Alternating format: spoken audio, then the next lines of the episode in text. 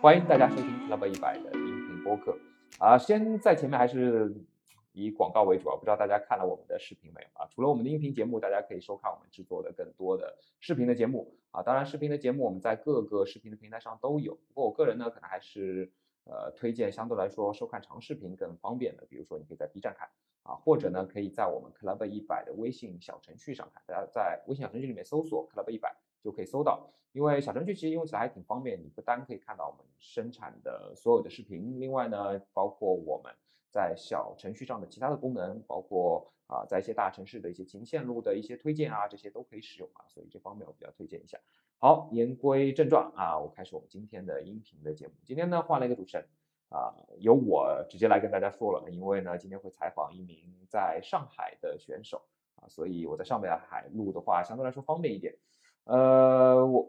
李涛上次在前期音频的时候已经介绍过啊，我们今天会采访到杰杰啊，杰杰跟大家打个招呼吧。Hello， 大家好啊。那杰杰其实我觉得他做音频的经验好像比我丰富。对，我在之前跟我们公司 Trainer Road 做过一次音频，然后还跟张楚做过一次铁三的，对，铁三的张楚做过一次音频。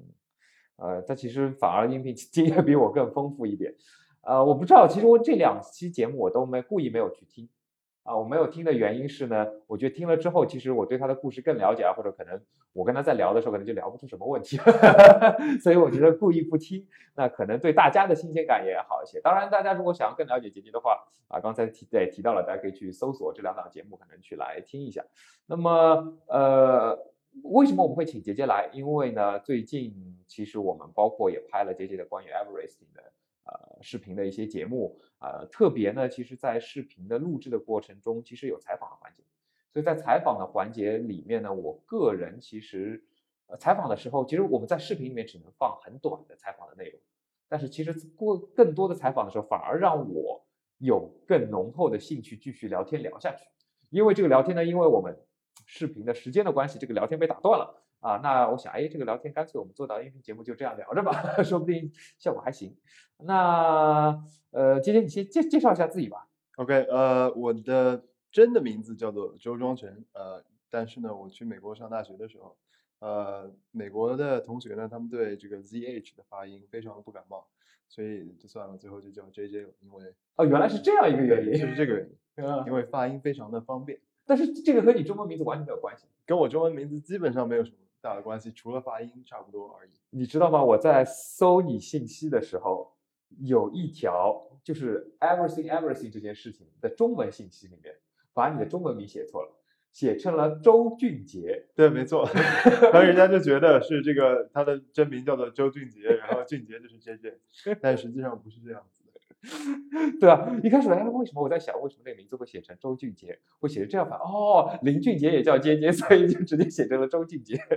对，估计就是这样子。而且从那个时候开始，我在国内的名字就是周俊杰了。真的吗？没有。那杰杰其实如果大家了解的话，那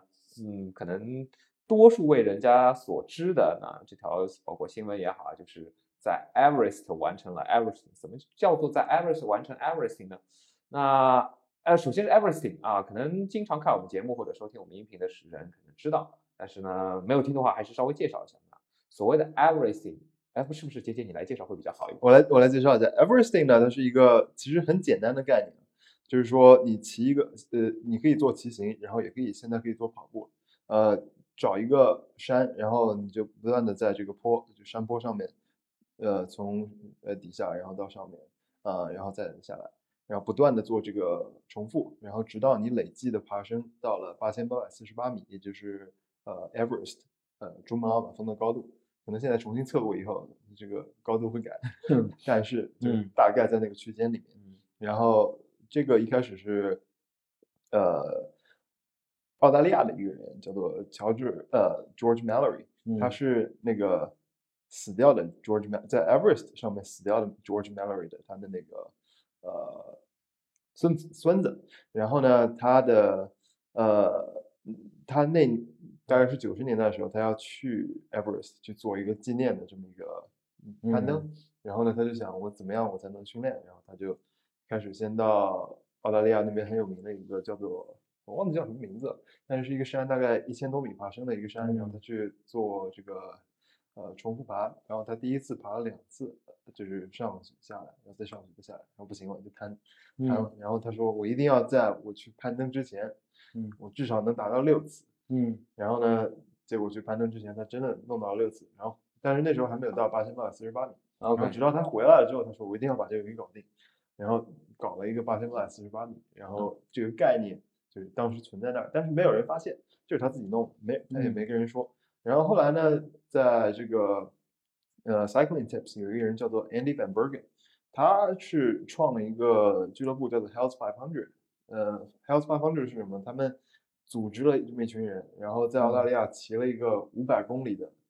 不间断的骑行。哦，是先有 Hells 500，然后才有 Everesting 的概念。对，我还以为先有 Everesting， 然后干脆就围绕着 Everesting 做一系列疯狂的事情，这样是反过来的。Hells 500的这个俱乐部是先成立的。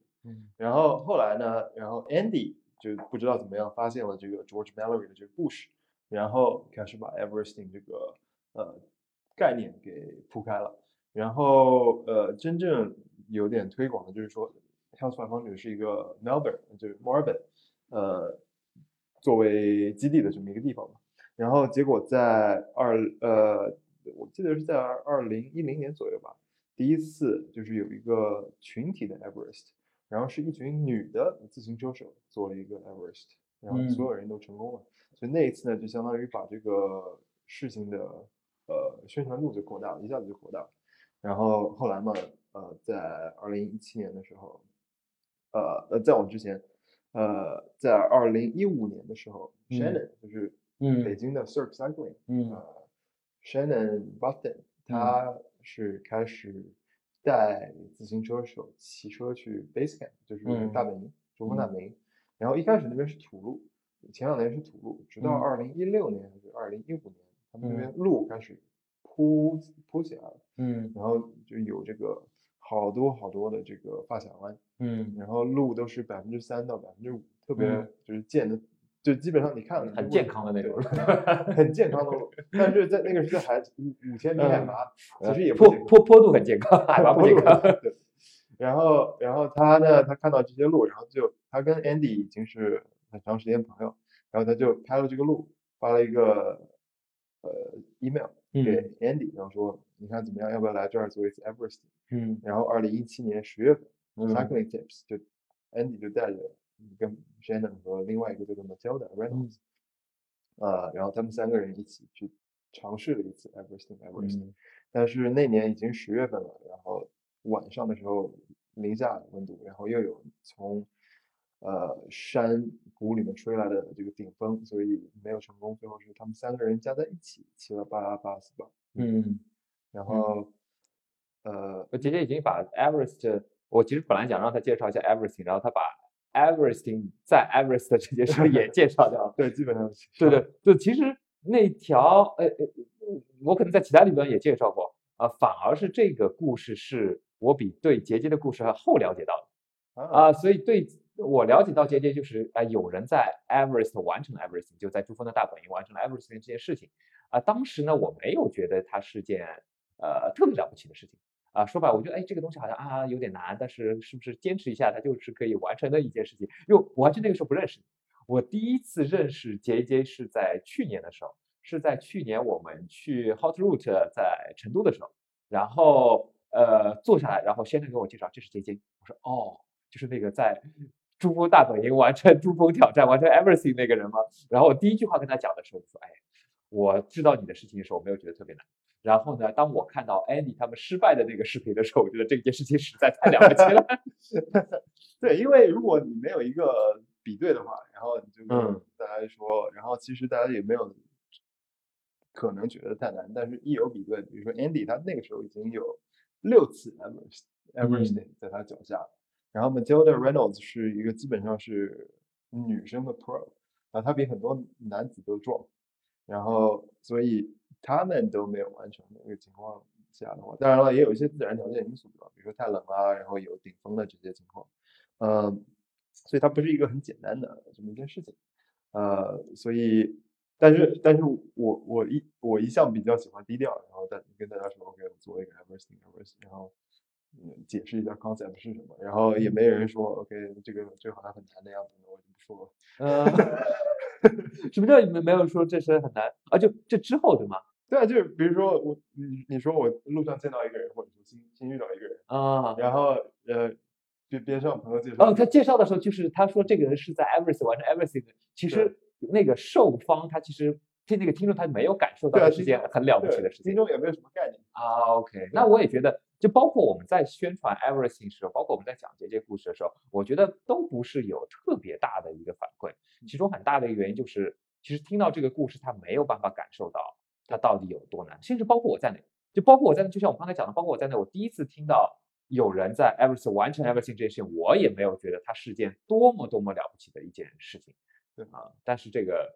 实在是我觉得，但是后来你上次自己做了一个 Zwift 上面的 Everesting 之后，你就知道 Everesting 就是哪怕是没有和 Zwift 倒没有关系。OK，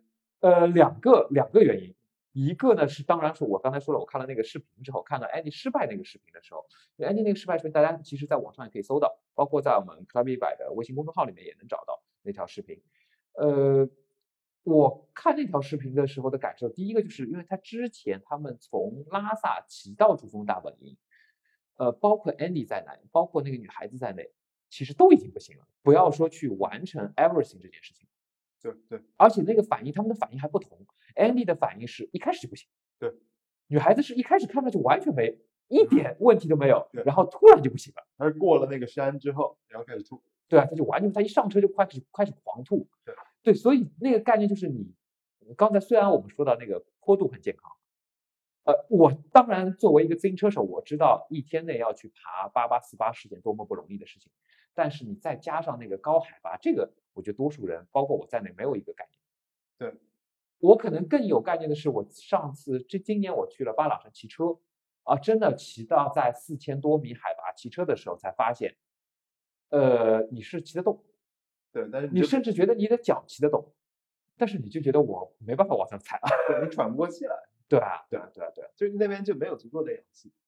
对，而且那个足够的氧气，真是看到完全没有办法完成的那种状态，就包括吐啊那些，可能原来的概念还说他没有氧气啊，那大不了骑慢点吧，那骑慢点是不是他也能够，你慢点是不是他也能够去完成，它只是个时间问题。但其实并不是个时间问题，可能对于其他的 Everesting 而言它只是个时间问题。对，你磨一磨可能也就磨上去了。对，但是对于这个来说真的，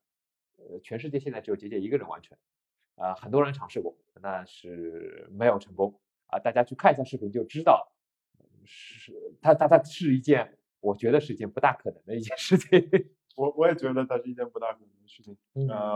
就是哪怕是在最后，就是最后一圈的最后一个弯角，我就觉得我不行了，马上就倒了。然后 Everesting 的这个叫做规则里面是说你必须得骑上去，你不能推车推上去。所以如果我在那儿倒了的话，我还得再回来，然后再回到车上，然后再骑，那我觉得这没可能了。但是后来就是最后是过了终点线之后，我才就正好是8850米，你说多了2米。那个这个没有太多的容错的余地嘛。然后另外一个就是高海拔的确是一个非常艰难的事情。因为第一个在高海拔的时候它艰难是为什么，是因为缺氧，然后缺氧了之后呢，它有2点。第一个是哪怕你完全适应了高原，你的氧气你的这个 FTP， 就是比如说在水平低海拔的时候，比如在北京的时候，我那时候 FTP 可能335，然后后来到了5000米海拔，直接卡掉1/3，那个还是就是感觉是我已经有适应了高海拔。卡掉1/3什么概念？237。然后呢，在237都不到220吧。然后再下一步是什么？是因为你知道你要骑那么长时间，然后也就是说你还得把你的这个 IF。也就是平均瓦数控制在110，就是0.5左右。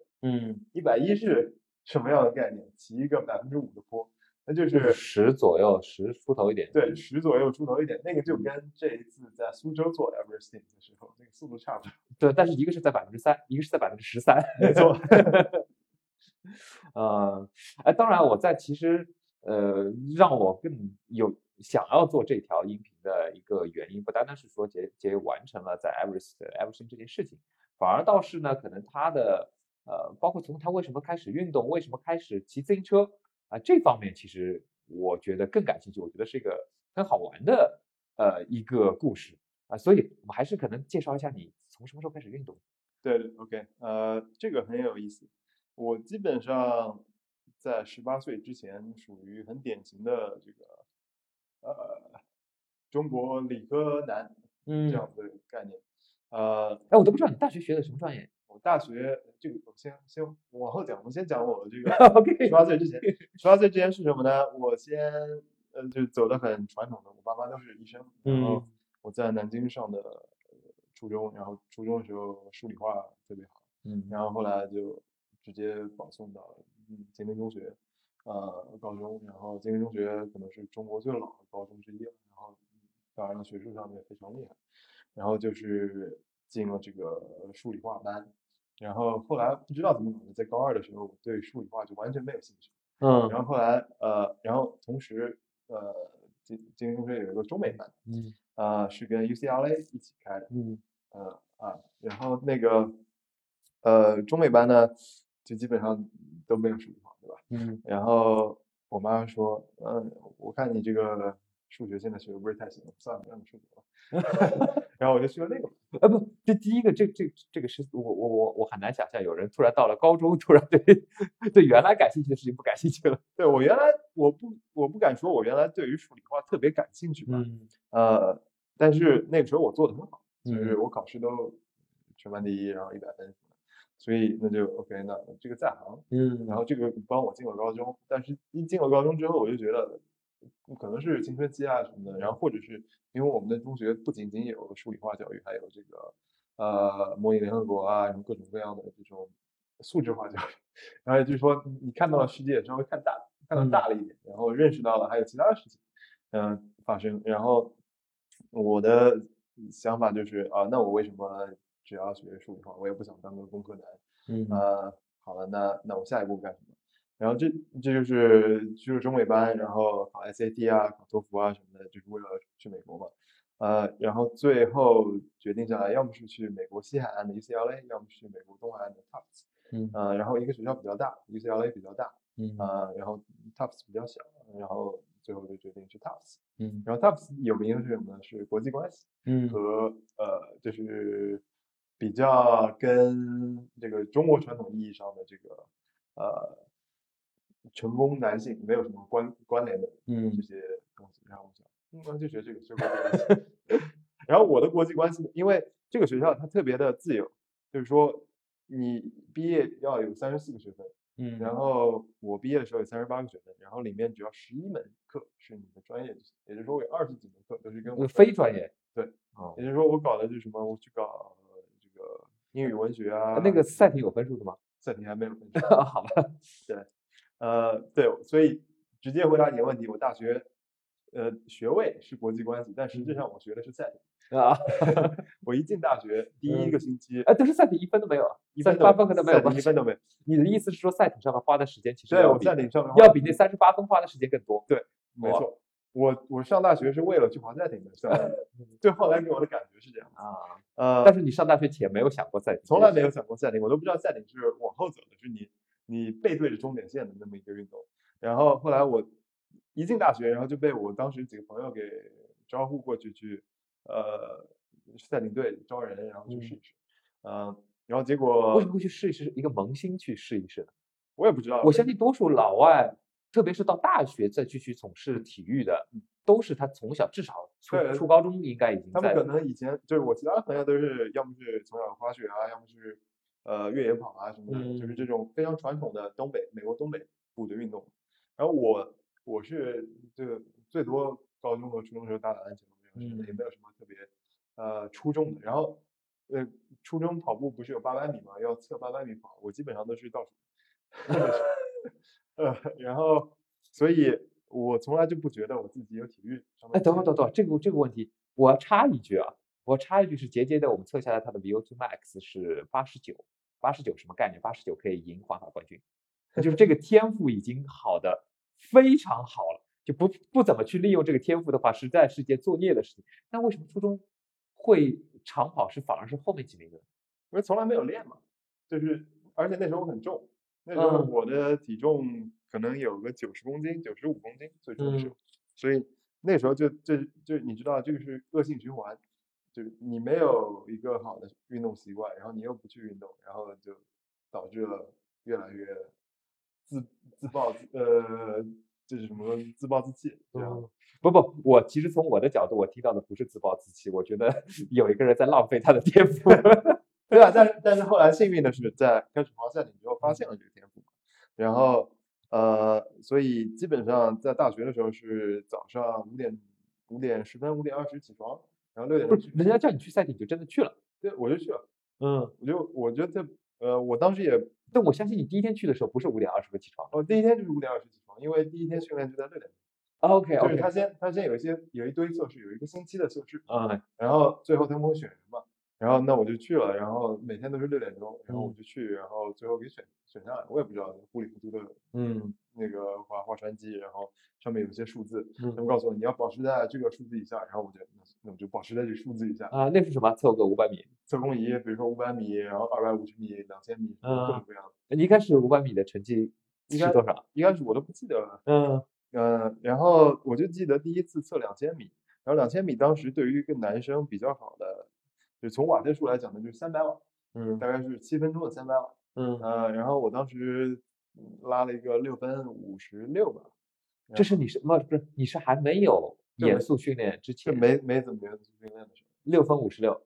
不是我没有想到一个初高中800米排在最后的，随便上个划船去6:56。那就说明我在这个主要是坐着的运动我都有天赋。第二，我用过划船机，我到现在都做不到6:56，我现在估计也做不到。对，然后后来可能那样子，大家就是那样子的时候，教练觉得啊，这哥们儿还可能还有点天赋，留着。哎，对，我再插一句，6:56当在测试的人里面是一个什么样的水平？在测试人里面可能。就除非就我只有1.83米嘛，所以我不是一个特别大个儿的人，但有个儿比我大的人，然后他们都可能有个6:40。但这些人是之前有基础的，之前比如说高中的时候滑过赛艇的，或者说一直在训练的。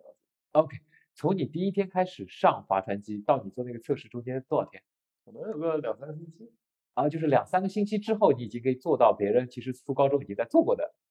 差不多的水平。差不多嘛，对，差不多。哦。好吧，哎呀，然后我不想录下去了这个节目。但后来就是，后来大概在大学毕业的时候，我最后的2000米测试是6:20，然后那个时候体重，那个是大学毕业之后，就是，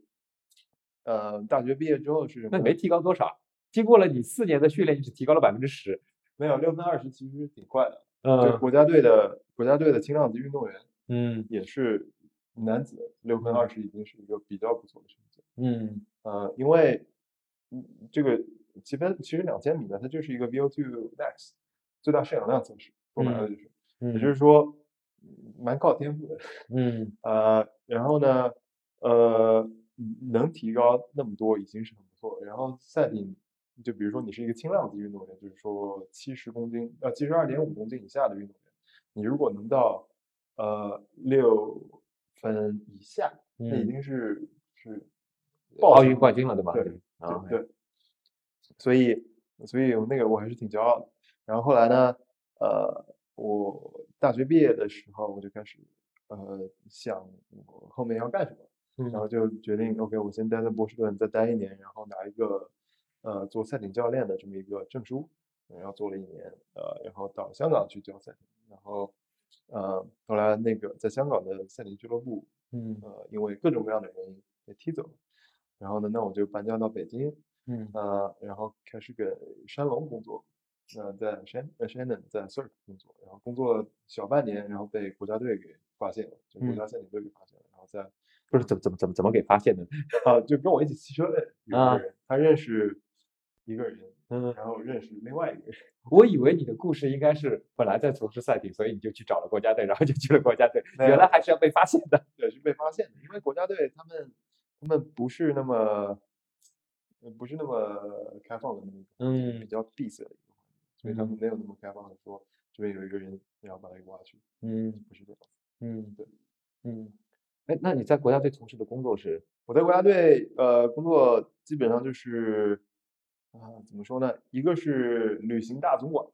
所有的旅行的事情都是由我负责的，因为我们在国内我不管，就是只要去欧洲和去美国的都是我管。然后另外一个就是我们的教练是一半一半，一半是英语，然后一半是中国的，所以中间呢好多调和的东西都得我来做。OK， 哦，这个故事其实我觉得，我不知道怎么去评价它，就是一个我没有从头到尾听一遍，这是我第一次自己从头到尾听一遍你的人生的经历啊。从初中，哎，我数学很好，都是100分的啊。然后呢，哎，我突然不感兴趣了，我就学了国际关系。然后呢，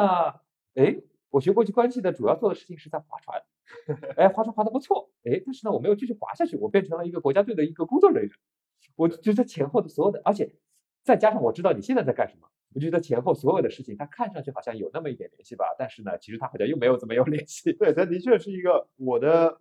这个思维是比较开放性的思维，发散性的思维。然后对于我来说呢，我能找到一个主线，但是对于我来说最大的是我找到了一个能够给我自己提高，或者说改变我自己、挑战我自己的这么一系列的机会吧。从初中到高中是就是改变了我学习的目的，就从我学习为了考试到学习为了学习，然后到大学是学习为了，第一个是做运动，第二个是能够满足我自己的好奇心和学习的欲望，然后大学毕业了之后呢，其实第一个教练的工作就是很顺理成章的，因为我拿了这么一个1年的教练的学位，所以去做一次教练。然后当然了，我教的那些运动员，其实他们也发展的也挺好的，然后在大学毕业，在我搬到香港的时候呢，我开始很严肃的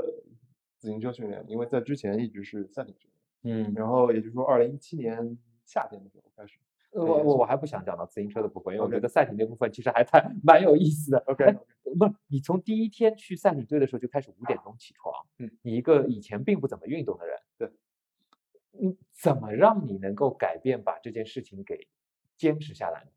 因为我就喜欢做很难的事情，然后这件事情我觉得，但你初高中的时候你那个长跑你成绩很差，对你来说也是件很难的事情，你为什么没有去改变它？因为那个时候我是一个典型的中国理科男。OK，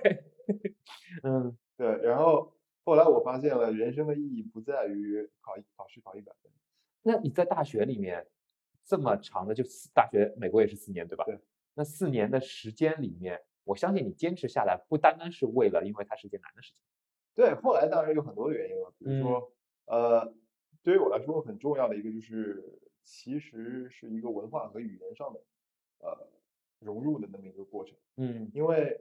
很多的中国学生在到了美国之后都没有很多的美国朋友或者说国际上的朋友，还是在自己中国人的圈子里面混，那就很大一点，如果你不运动的话，对，你就很难，对。然后赛艇是一个团体运动，因为你是跟其他8个人一起在一条赛艇，美国就是然后呢那就是交流是很重要的，然后比如说各种各样的社交活动也是很重要的，因为它不仅仅是就是实际上我们现在骑自行车也是一样，骑自行车也是一个社交工具，所以在那个时候我潜移默化的都没有认识到，但是后来我在大学里面一些很好的朋友，就是跟我一起住的室友，他们都是赛艇队的，就是大3大4我是跟一群在赛艇队里面的人住在同一个房子里面，这样子我们所有人的生活习惯都是一样的。OK， 好吧，但为什么最后去做了教练没有？因为你成绩还不错，你仍然刚才说到你那个成绩是可以进国家队，进国家队的方式是作为一名运动员，而不是做一名教练。我相信在对于20出头的时候，应该选择的方法是作为一名运动员，而不是作为一名教练？因为什么呢？因为赛艇它不单单是一个体能运动，它是一个也是一个技巧性运动。嗯，然后呢，对于一个中国的运动员来说，体能是一方面，然后另外一方面呢是中国能选的材很多。嗯，然后也就是说，同样的就是我要比的话，只能比轻量级，然后轻量级的运动员呢，他们都比我高，然后他们的膀子都比我大概长10厘米、20厘米，然后赛艇呢，它是需要臂展，臂展还有腿长的运动，我是一个很典型的，这样每讲就可以更长一点，对吧？对，我是一个很典型的50%的，我的手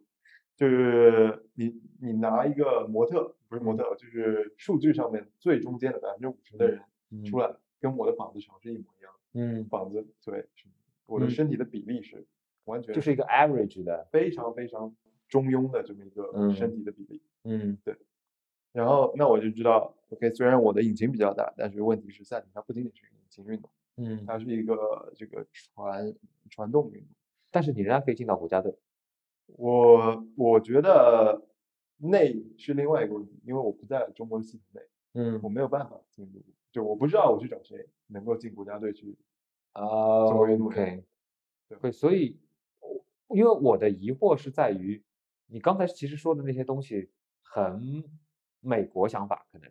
但是呢，你最后的选择反而是可能一个更中国想法的，所以我的这个意思是，可能作为一个我的理解上，可能作为一个西方的想法，就是你即使这件事情我不做到最好，我仍然会去做。我如果能够进国家队，成为一个奥运会的运动员的话，只要我能够作为一个奥运会的运动员，可能概念上Olympian这已经是一个很神圣的一件事情，已经可能是一生的一个梦想。他不一定要达到一个什么样的高度，一定要拿到块奖牌，拿到块金牌，但反而是对于中国的想法，可能更会觉得，如果我拿不到金牌的话，那这件事情我还是不要去做。其实没有，其实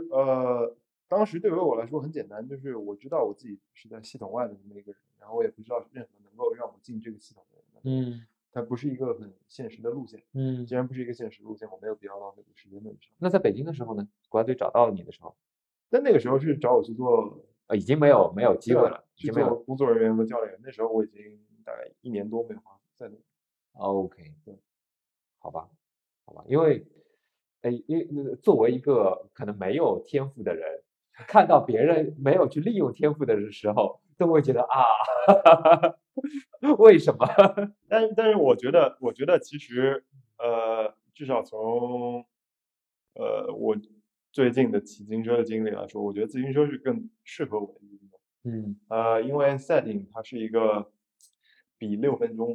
VO2 max 的这么一个运动。赛艇没有更长吗？2000米以上没有，就是2000米啊，2000米已经是最长的一个。对，2000米已经是最长的，也就是说你最后比赛就是比5分钟到7分钟。其实它没有太大的意思。但5分钟情况其实不单单是 VO2 max， 它需要很大的有氧。对，需要很大的有氧能力，然后所谓就是最大摄氧就相当于，然后呢，另外一个就是我觉得那个圈子太小了，有点太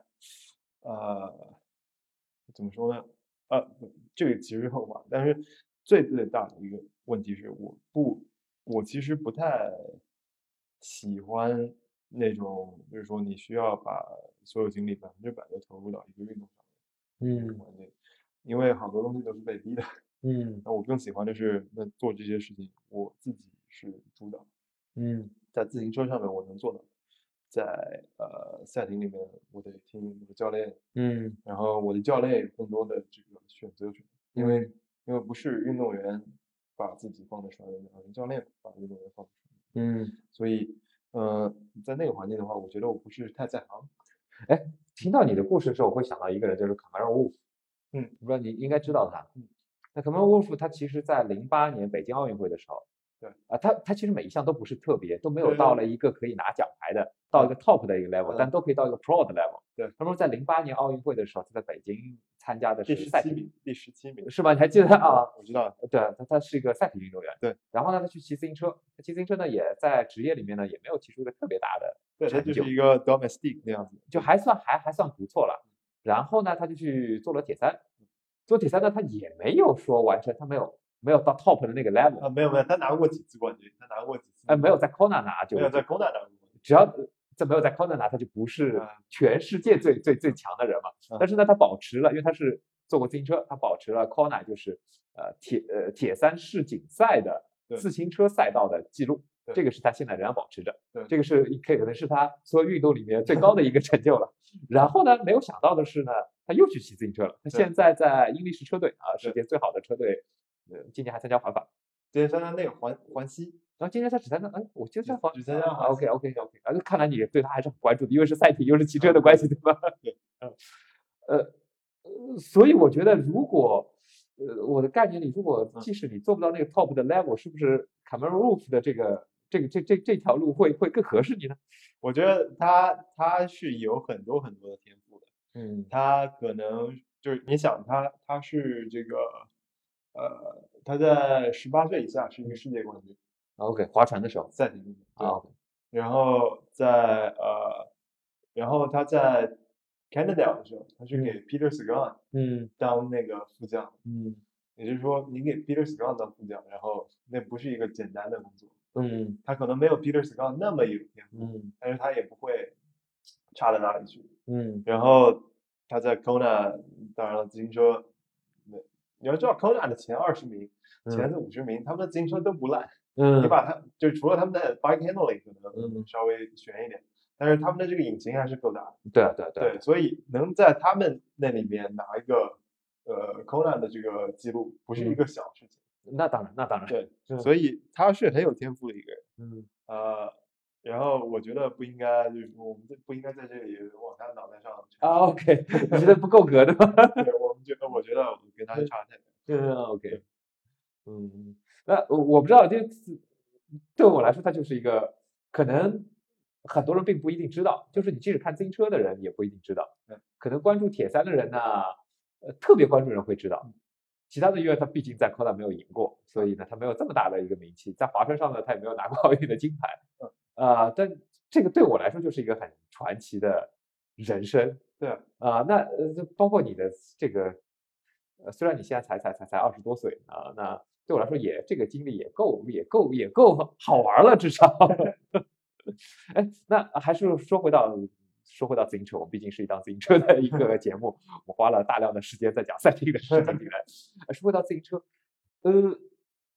我的概念里面，一个人如果对一个东西产生了一个兴趣爱好，那可能这个兴趣爱好就是一个一辈子的事情。为什么我会刚才讲 Cameron Wolf？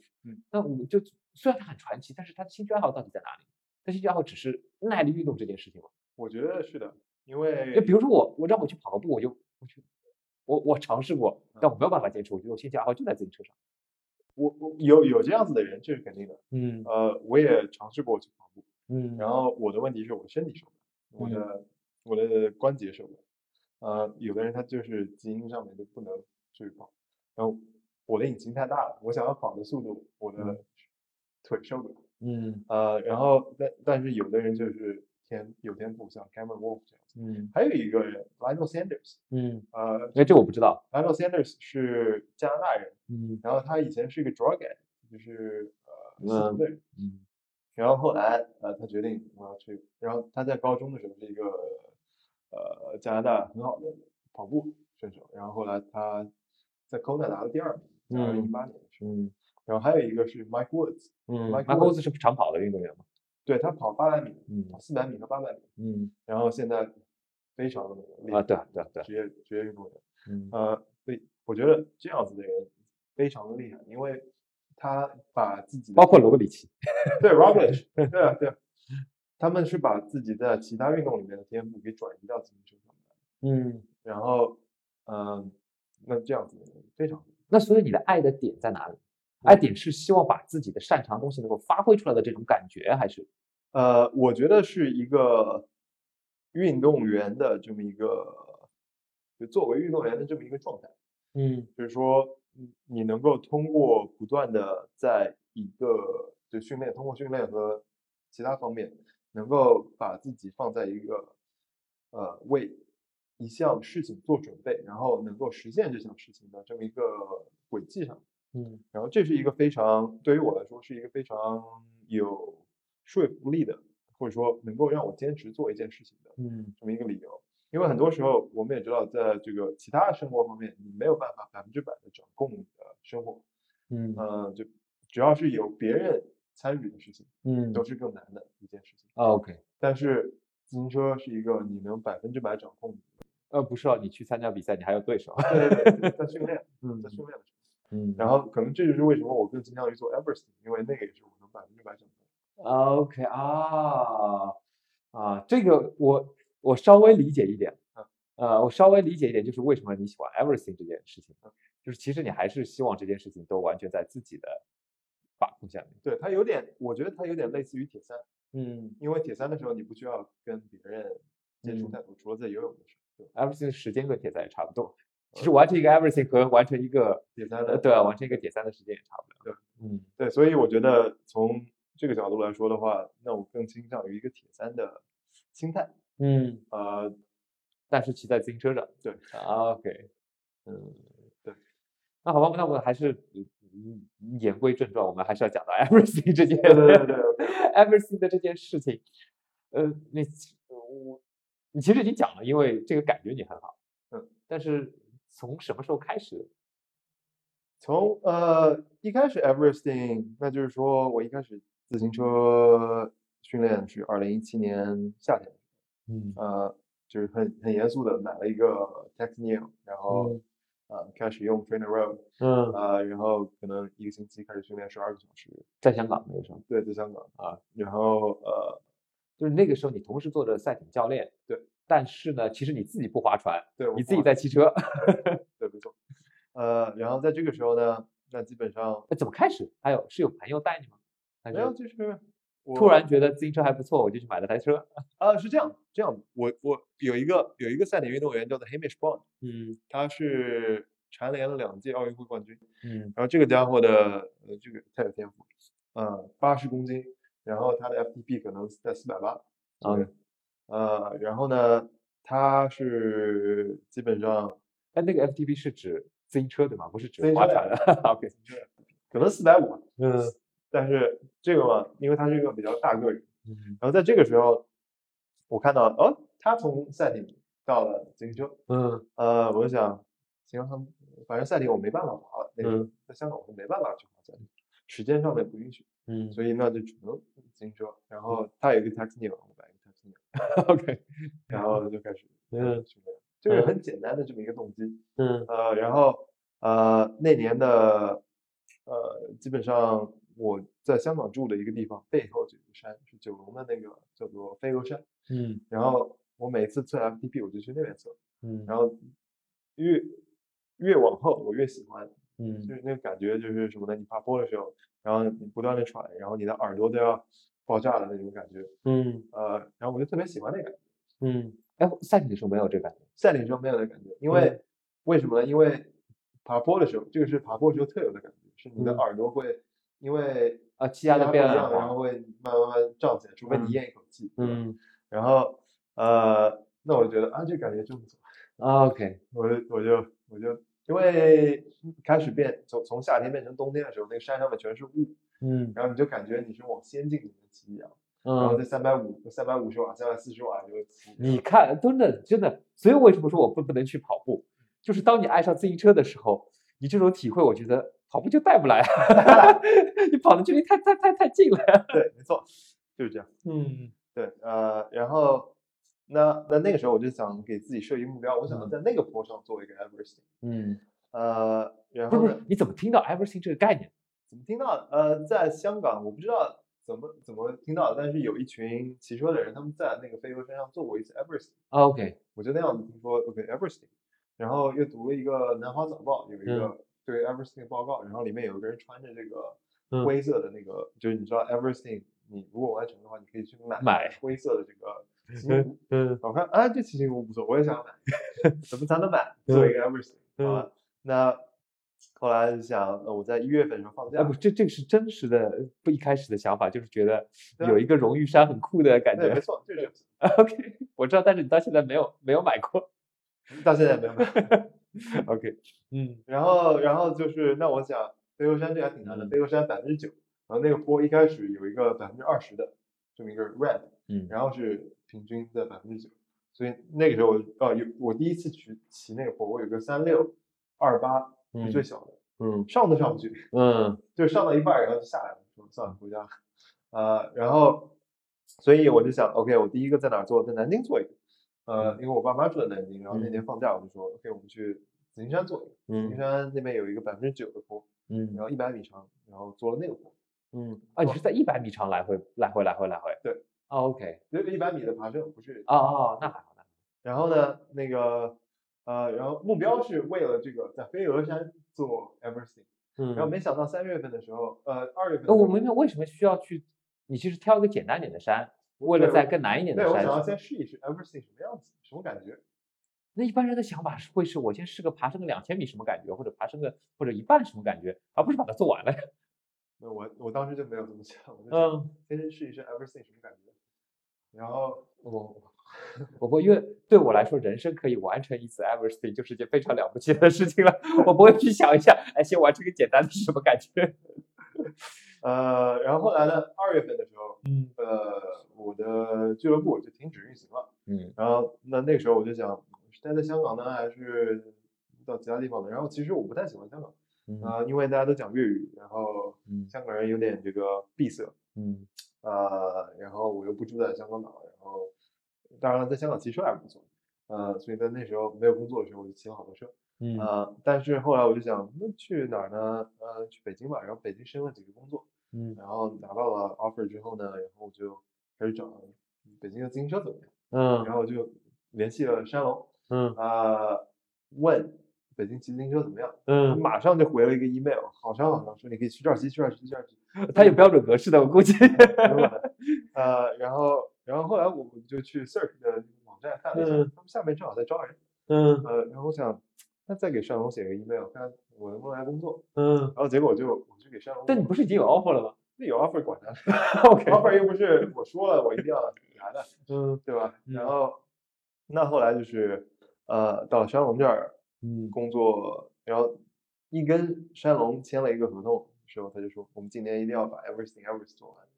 OK，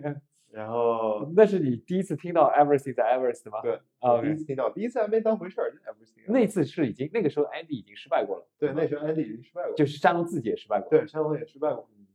然后他说，对，我们8月份要重新再搞一次，你一定要来。然后我都没当回事儿，我想我刚到北京来，然后看一看。那个时候你和山东骑车的水平去比较的话呢？那时候山东已经开始变胖了。OK， 好。然后我特别享受在北京骑车。然后就基本上那一年夏天大目标就是去搞 Everesting。然后当时的目标是什么？做这个 Everesting， 把它搞得特别大，然后 Search 有很多的名声，然后大家都来买 Search 车然后没有起到这个效果对吧？然后。这个效果多多少少起到了，但是没有那么明显。OK， 然后去了 Everest 做完了之后，然后回到了北京，然后跟 Sir 一起骑车的一个人，他说，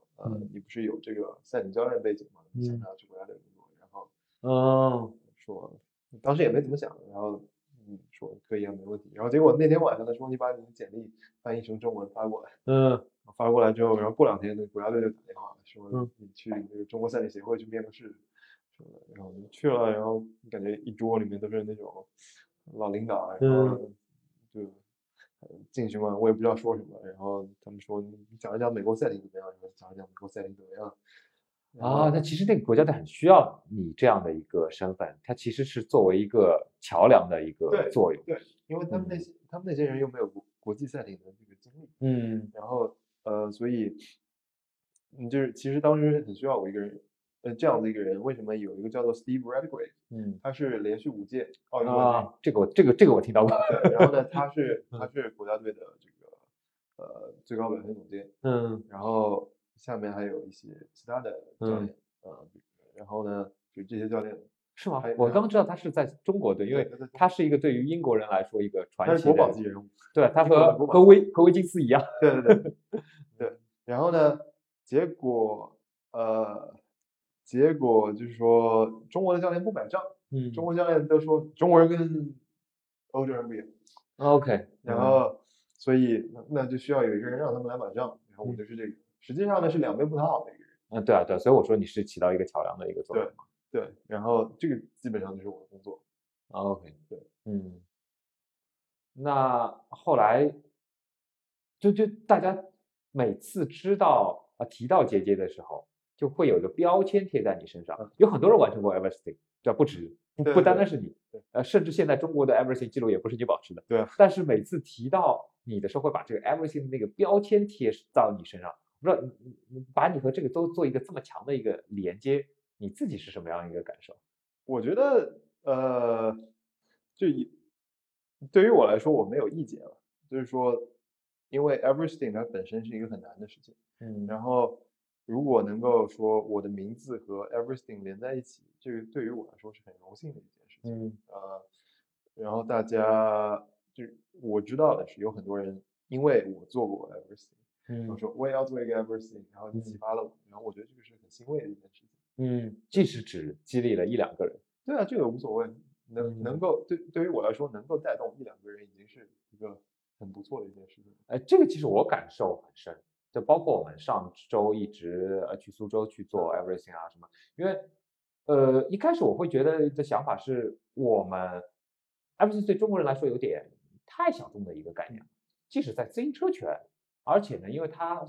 多数人并不知道 Everesting 是珠穆朗玛峰的意思，即使英语很多人英语很好，他也都不一定知道 Everesting， 因为我们小时候英语课堂也不教这种名词啊什么之类的，所以人家听到的时候，他没有一个直接的一个感受，他到底是干嘛的？对啊，甚至对珠峰来说，对中国人是一个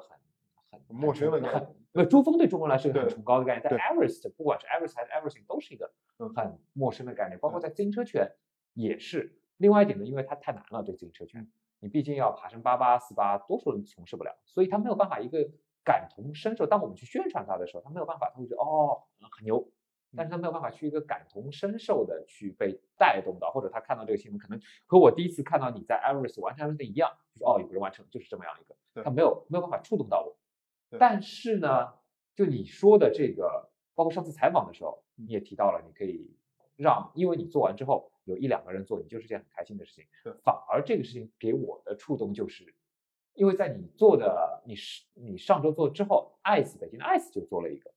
啊，北京 ICE 就做了一个半程的。那我觉得，哎，这个东西任何一个和文化相关，或者是类似这种运动，它的推广的过程中，它就不可能是一个一蹴而就的事情。就像你刚才说到，山龙可能带着大家去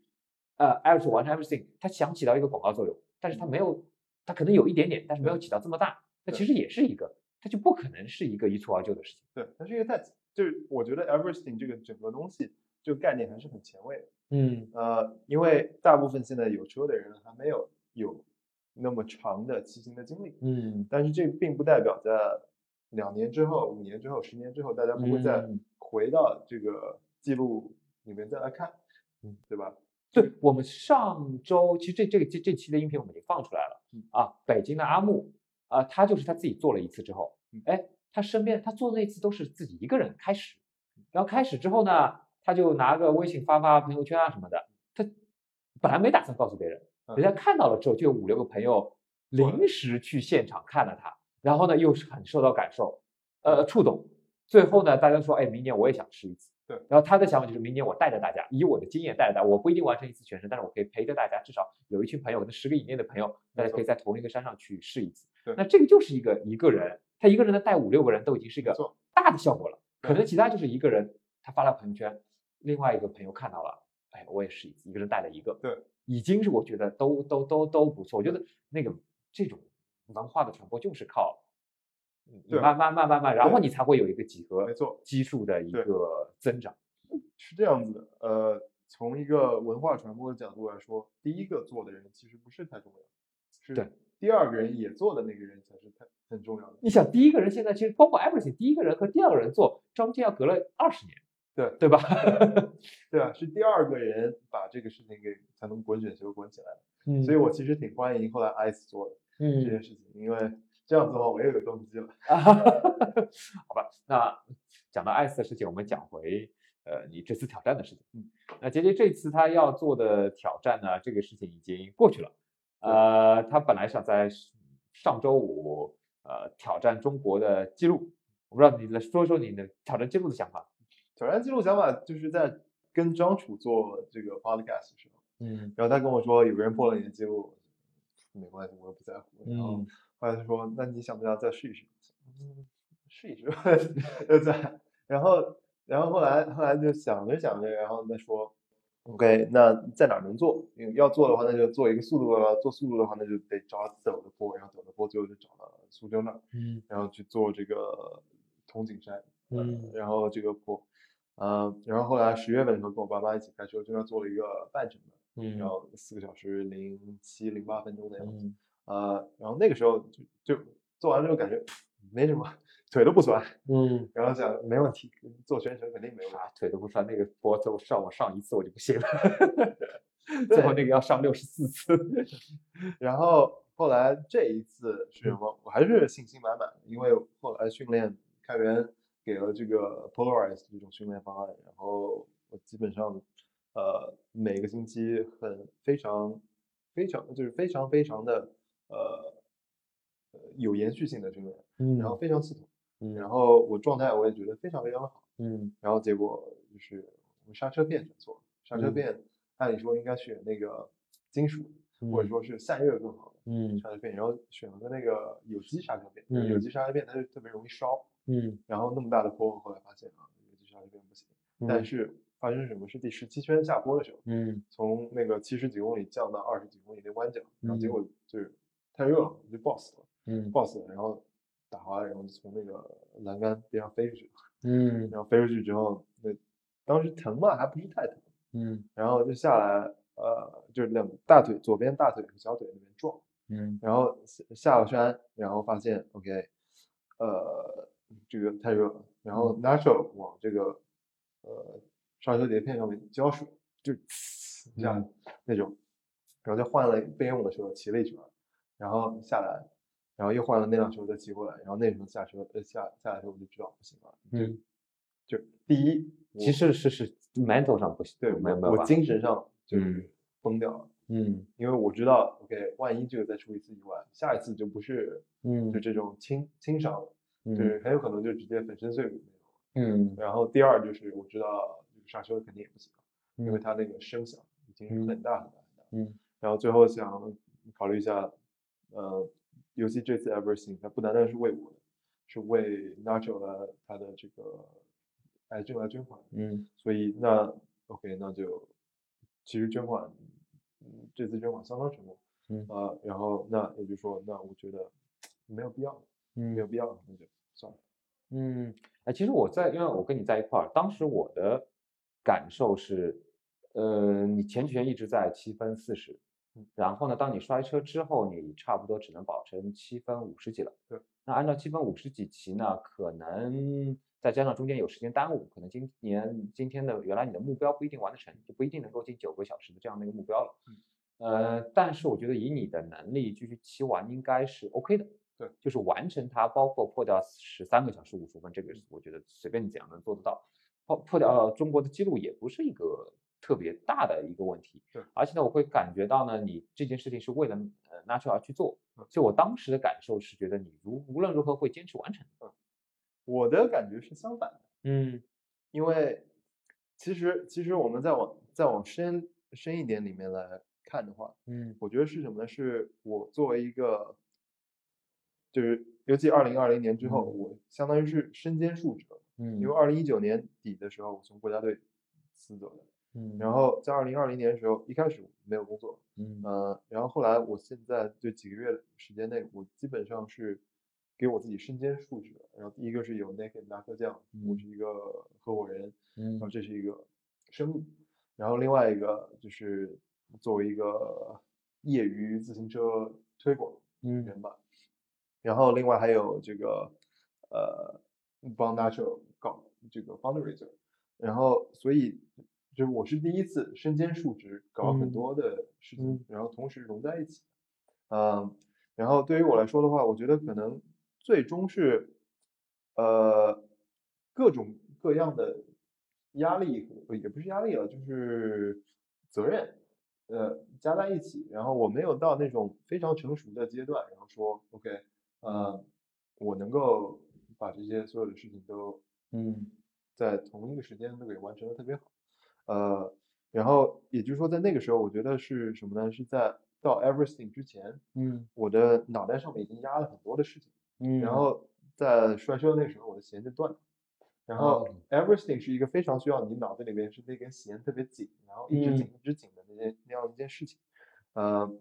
然后那个是我非常有经验嘛，在那个做 Everesting 之前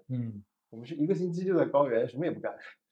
那样子啊，非常非常放松的状态。然后所以到了那个时候我就特别期待我去把这些事情做成，然后我感觉到了这一次的时候，我其实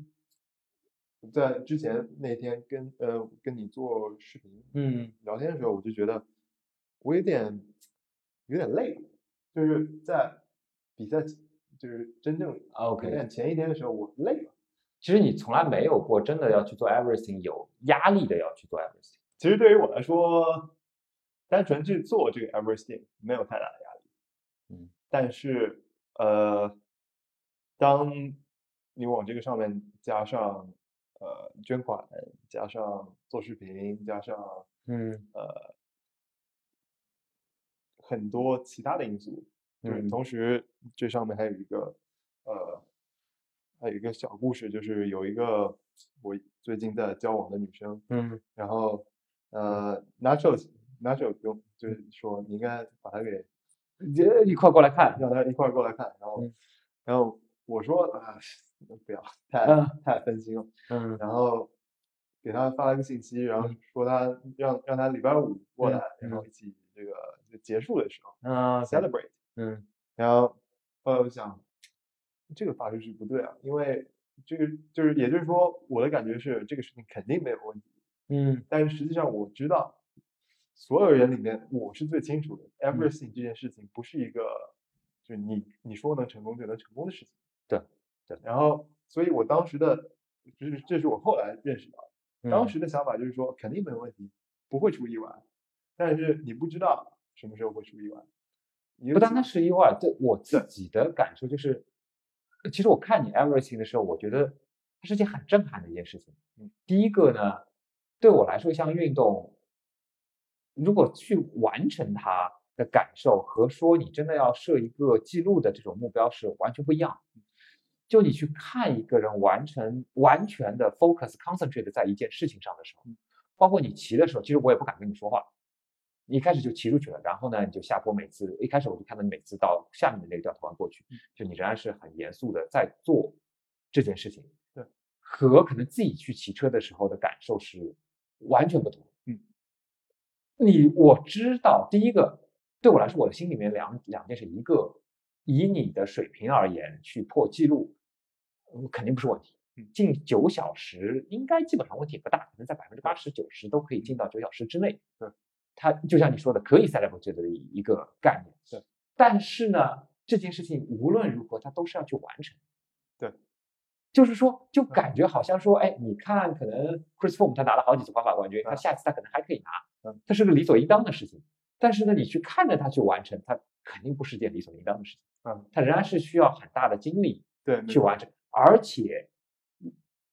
我们也说里面难点是下坡的时候要有很快的速度对，我其实从来没有，包括我去环法现场环法现场多数人去看肯定是站在上坡的地方没有人去看下坡的我从来没有感受到过有人在60-70的速度从我边上经过骑自行车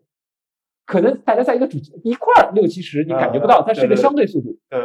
你从来没有感觉到过有一个人要以60以上的速度从你身边嗖一下这样子过去那种感受你会想到它的难的程度就是这个是一个冒着生命危险去做的事情所以当这个事情真实可能在发生之前在周四的时候我可能都没有这样的感觉都是觉得我们过来就是拍个视频那种完成一个任务的那种感觉那到周五的时候我觉得就从你可能第一圈第二圈的时候对我来说这个感觉就是不一样就是说我去见证一件事情那种很神圣的那个所以我说我对自行车的理解都会去多加深了一点对我觉得就是哪怕是我自己在那个在这个过程中，然后其实你还没有到上面，上面有一个左右左的那么一个弯，那个弯是我现在想起来是特别危险，因为我必须得压弯，然后也就是说压可能有个30度那样的弯，然后这样才不用刹车。然后后来我撞了之后，我就再也不敢去压弯了，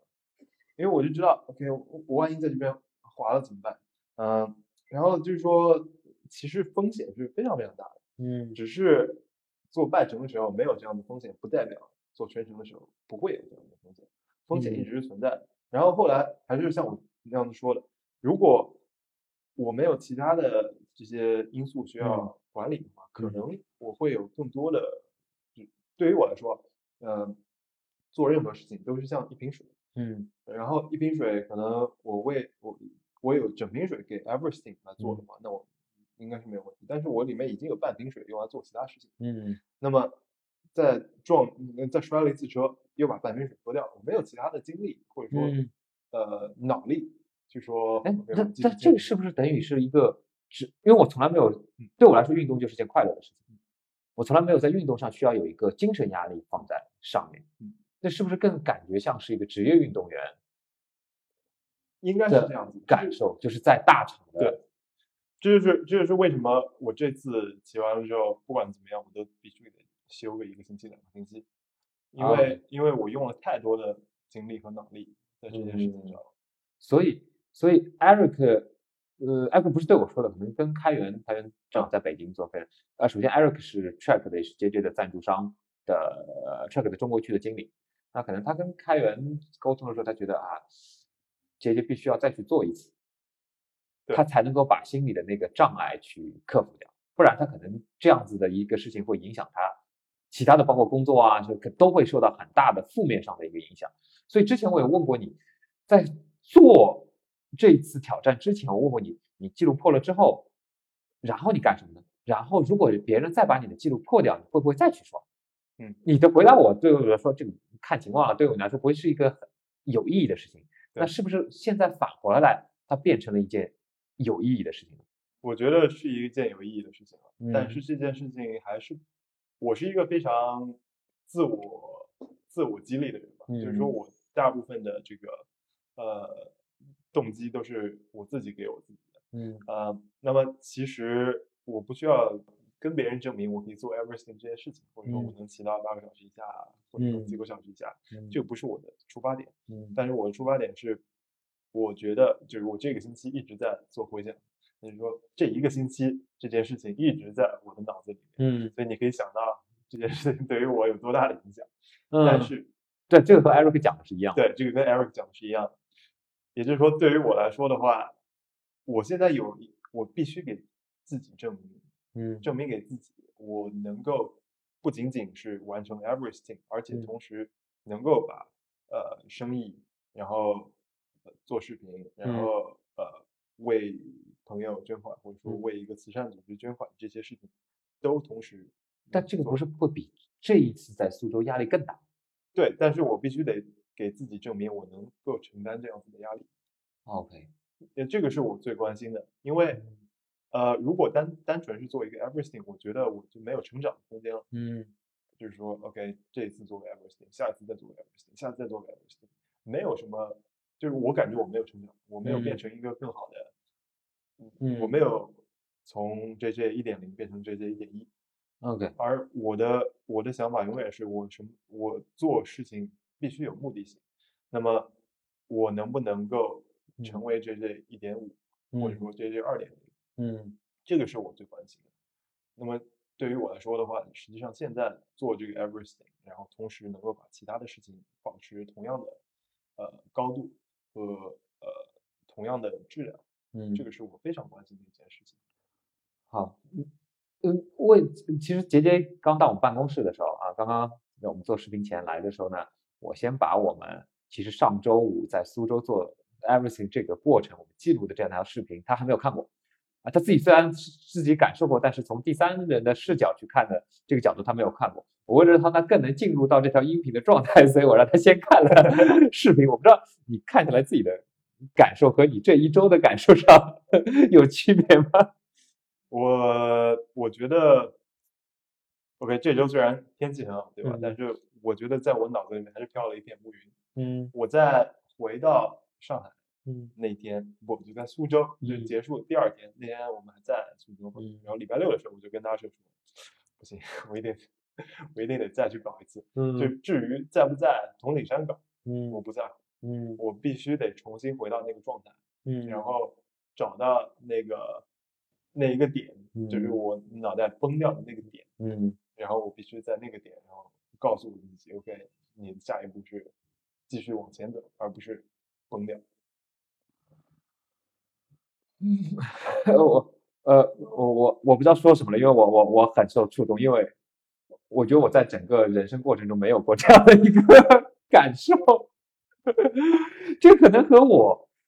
和你去做 Everesting 的时候想法还不同。其实一起做 Everesting 的时候，我甚至有一个想法，包括和前面的采访啊聊天里面，我有的一个感觉是，杰杰他是一个很有天赋的人，但是呢，反而完成 Everesting 对他来说是不是一件太简单的事情？我包括跟星星跟我们其他的同事说，我觉得杰杰有一点，做这个事情就是个降维打击。如果他现在要做的事情去争一块奥运会金牌，他可能做不到，但是他在非常非常努力。但是呢，做 Everesting 好像他可以随手可以获得的一样东西，是不是就是一个降维打击？你自己会有这样想法吗？对，如果会不会是觉得是反而是让你去进入一个舒适圈？对对对，这个是我很在意的一件事情。所以我就刚刚说，其实我高估了我自己，对吧？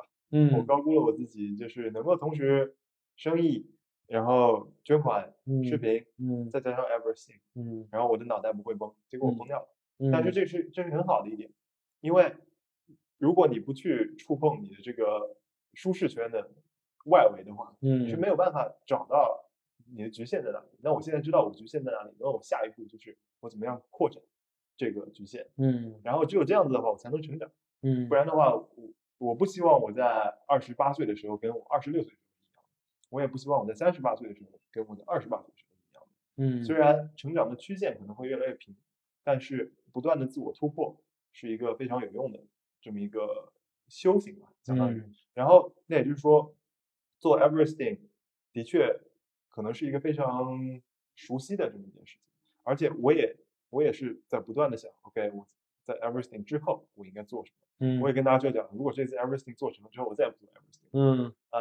但是既然没有做成，那么又有一个理由去做这件事情。那么这仍然不代表我下一步没有其他的目标和计划，在自行车上或者说生活上。所以对于我来说，这是一个不断前进的一个过程，因为对于我来说，生活里面所有的元素最后集中在我自己作为一个人的成长的一个过程上，而不是说自行车是自行车，然后生活是生活，工作是工作，所有东西都是在一起的。这个是我对于我来说的话，运动和体育是为生活提供一个更难的事情的这么一个媒介。我从来没有把，